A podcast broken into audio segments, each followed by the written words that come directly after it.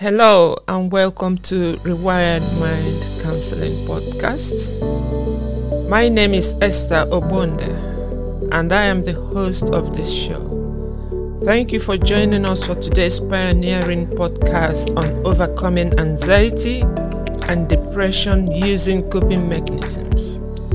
This will be achieved by integrating faith based and clinical approaches and exploring ways that anxiety can be minimized, managed, or eliminated. I will be explaining my approaches in detail in my subsequent co- uh, podcasts.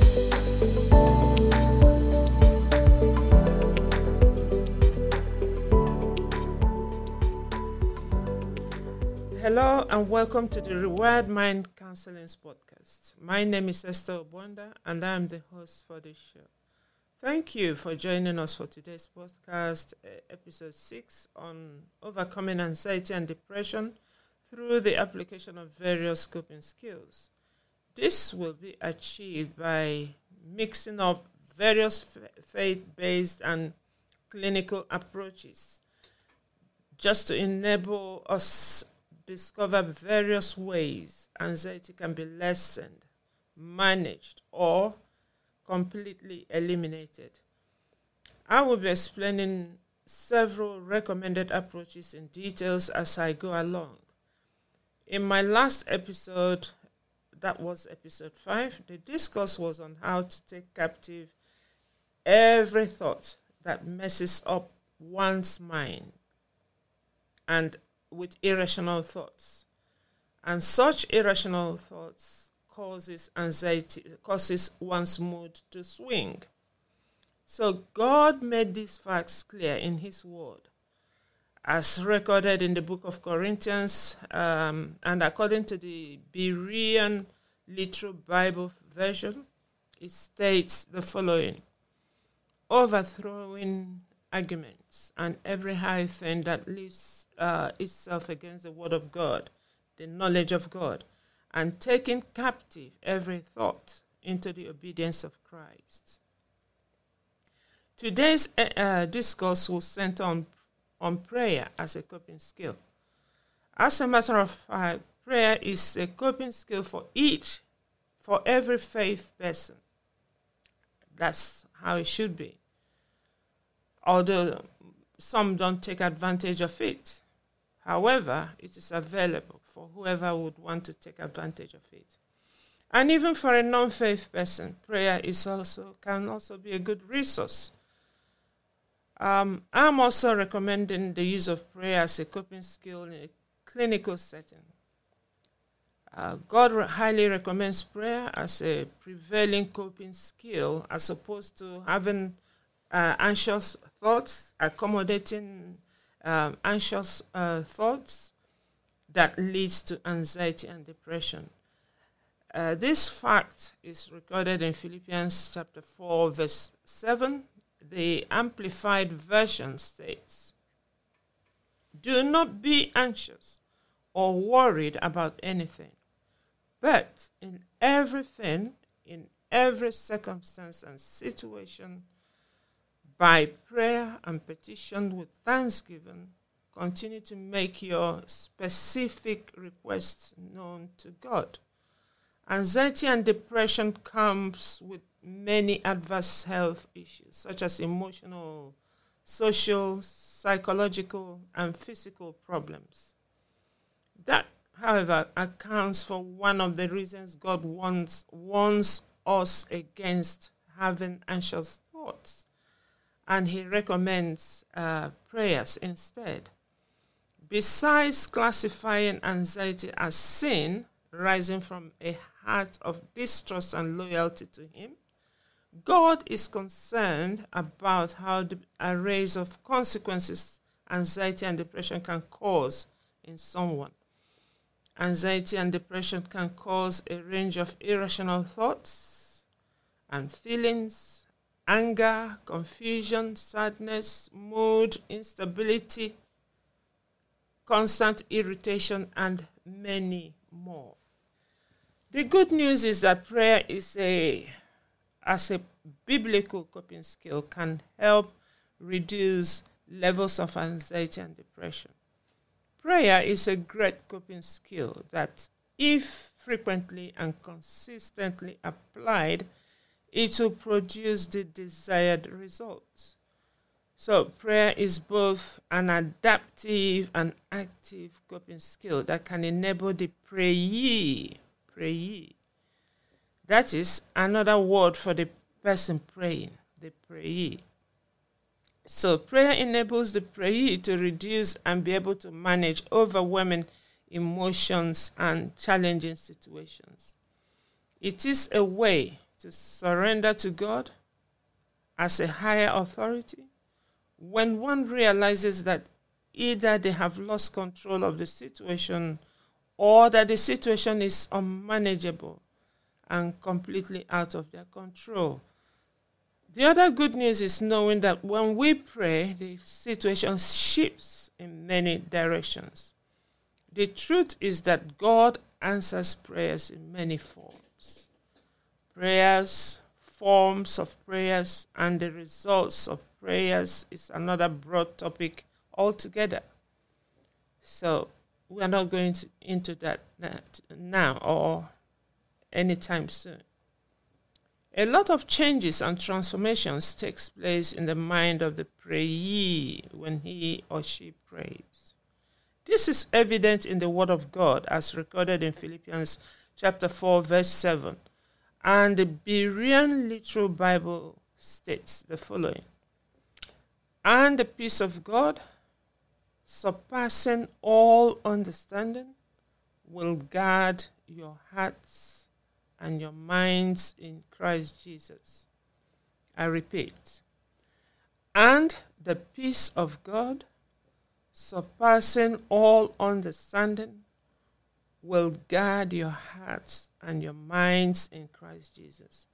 So, what that is, is that we may have our thoughts that bother us every day, nagging us, irrational thoughts, causing us to lose our minds. However, we may not understand everything. We don't have answers to everything. Certain things comes to overwhelm us, but there is a solution. And that's what the word of God is saying. Since we are humans, and we cannot understand everything. We just depend on Him, show loyalty. And when we do via prayer, then the peace of God, which surpasses, which passes all, of the understanding we have, will guard our hearts and our minds in Christ Jesus. So it's easy. Depression and anxiety can lose, cause one to lose their mind. That is mood instability. You know, that is mood swing. That leads to insanity of the mind. A lot of things, you know, happen when we lose our minds. And we don't want to be in that situation. And that is why prayer as a coping skill is very valuable. You can't go wrong with it. So, as regards to this very discussion, I will list a few of the benefits of prayers. What does prayer really mean? What really happens when we pray?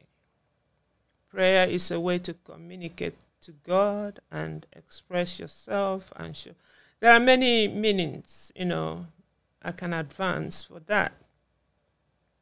However, simply put, prayer is a form of communication. You talk to God, He talks to you as well. It goes beyond that. However, when we pray, what really happens? The answers are we have peace or calmness